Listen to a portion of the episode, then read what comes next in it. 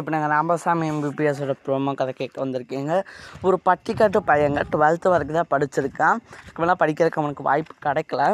ஆனால் டுவெல்த்து ப படித்தவனுக்கு பட்டிக்காட்டு பையனுக்கு வந்து எம்பிபிஎஸ் கனவு டாக்டர் கனவு இருக்குதுங்க. அவன் எப்படி ப பட்டிக்காட்டு போய் அவ்வளோ இது பணக்காரங்கனாலேயே அவ்வளோ இது படிக்க முடியல.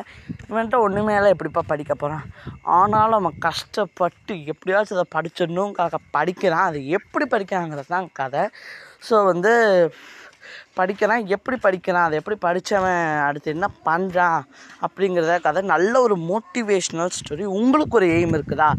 அந்த எய்ம் எட்டாத தூரத்தில் இருக்குதா? இந்த கதையை பற்றி உங்களோட எய்மில் அப்ளை பண்ணுங்கள் நீங்களும் வாழ்க்கையில் ஜெயிக்கலாம். நீங்கள் நினச்ச எய்மை தொடலாம். ஸோ இது வந்து எம்பிபிஎஸ் கனவு இருக்கிறவங்களுக்கு மட்டும்தான் இல்லை என்ன கனவு இருந்தாலும் இதை வந்து நீங்கள் யூஸ் பண்ணிக்கலாம். ஸோ தேங்க்யூ ஃபார் கேட்டதுக்கு. ராமசாமி எம்பிபிஎஸ் ப்ரோமோ கதை. Thank you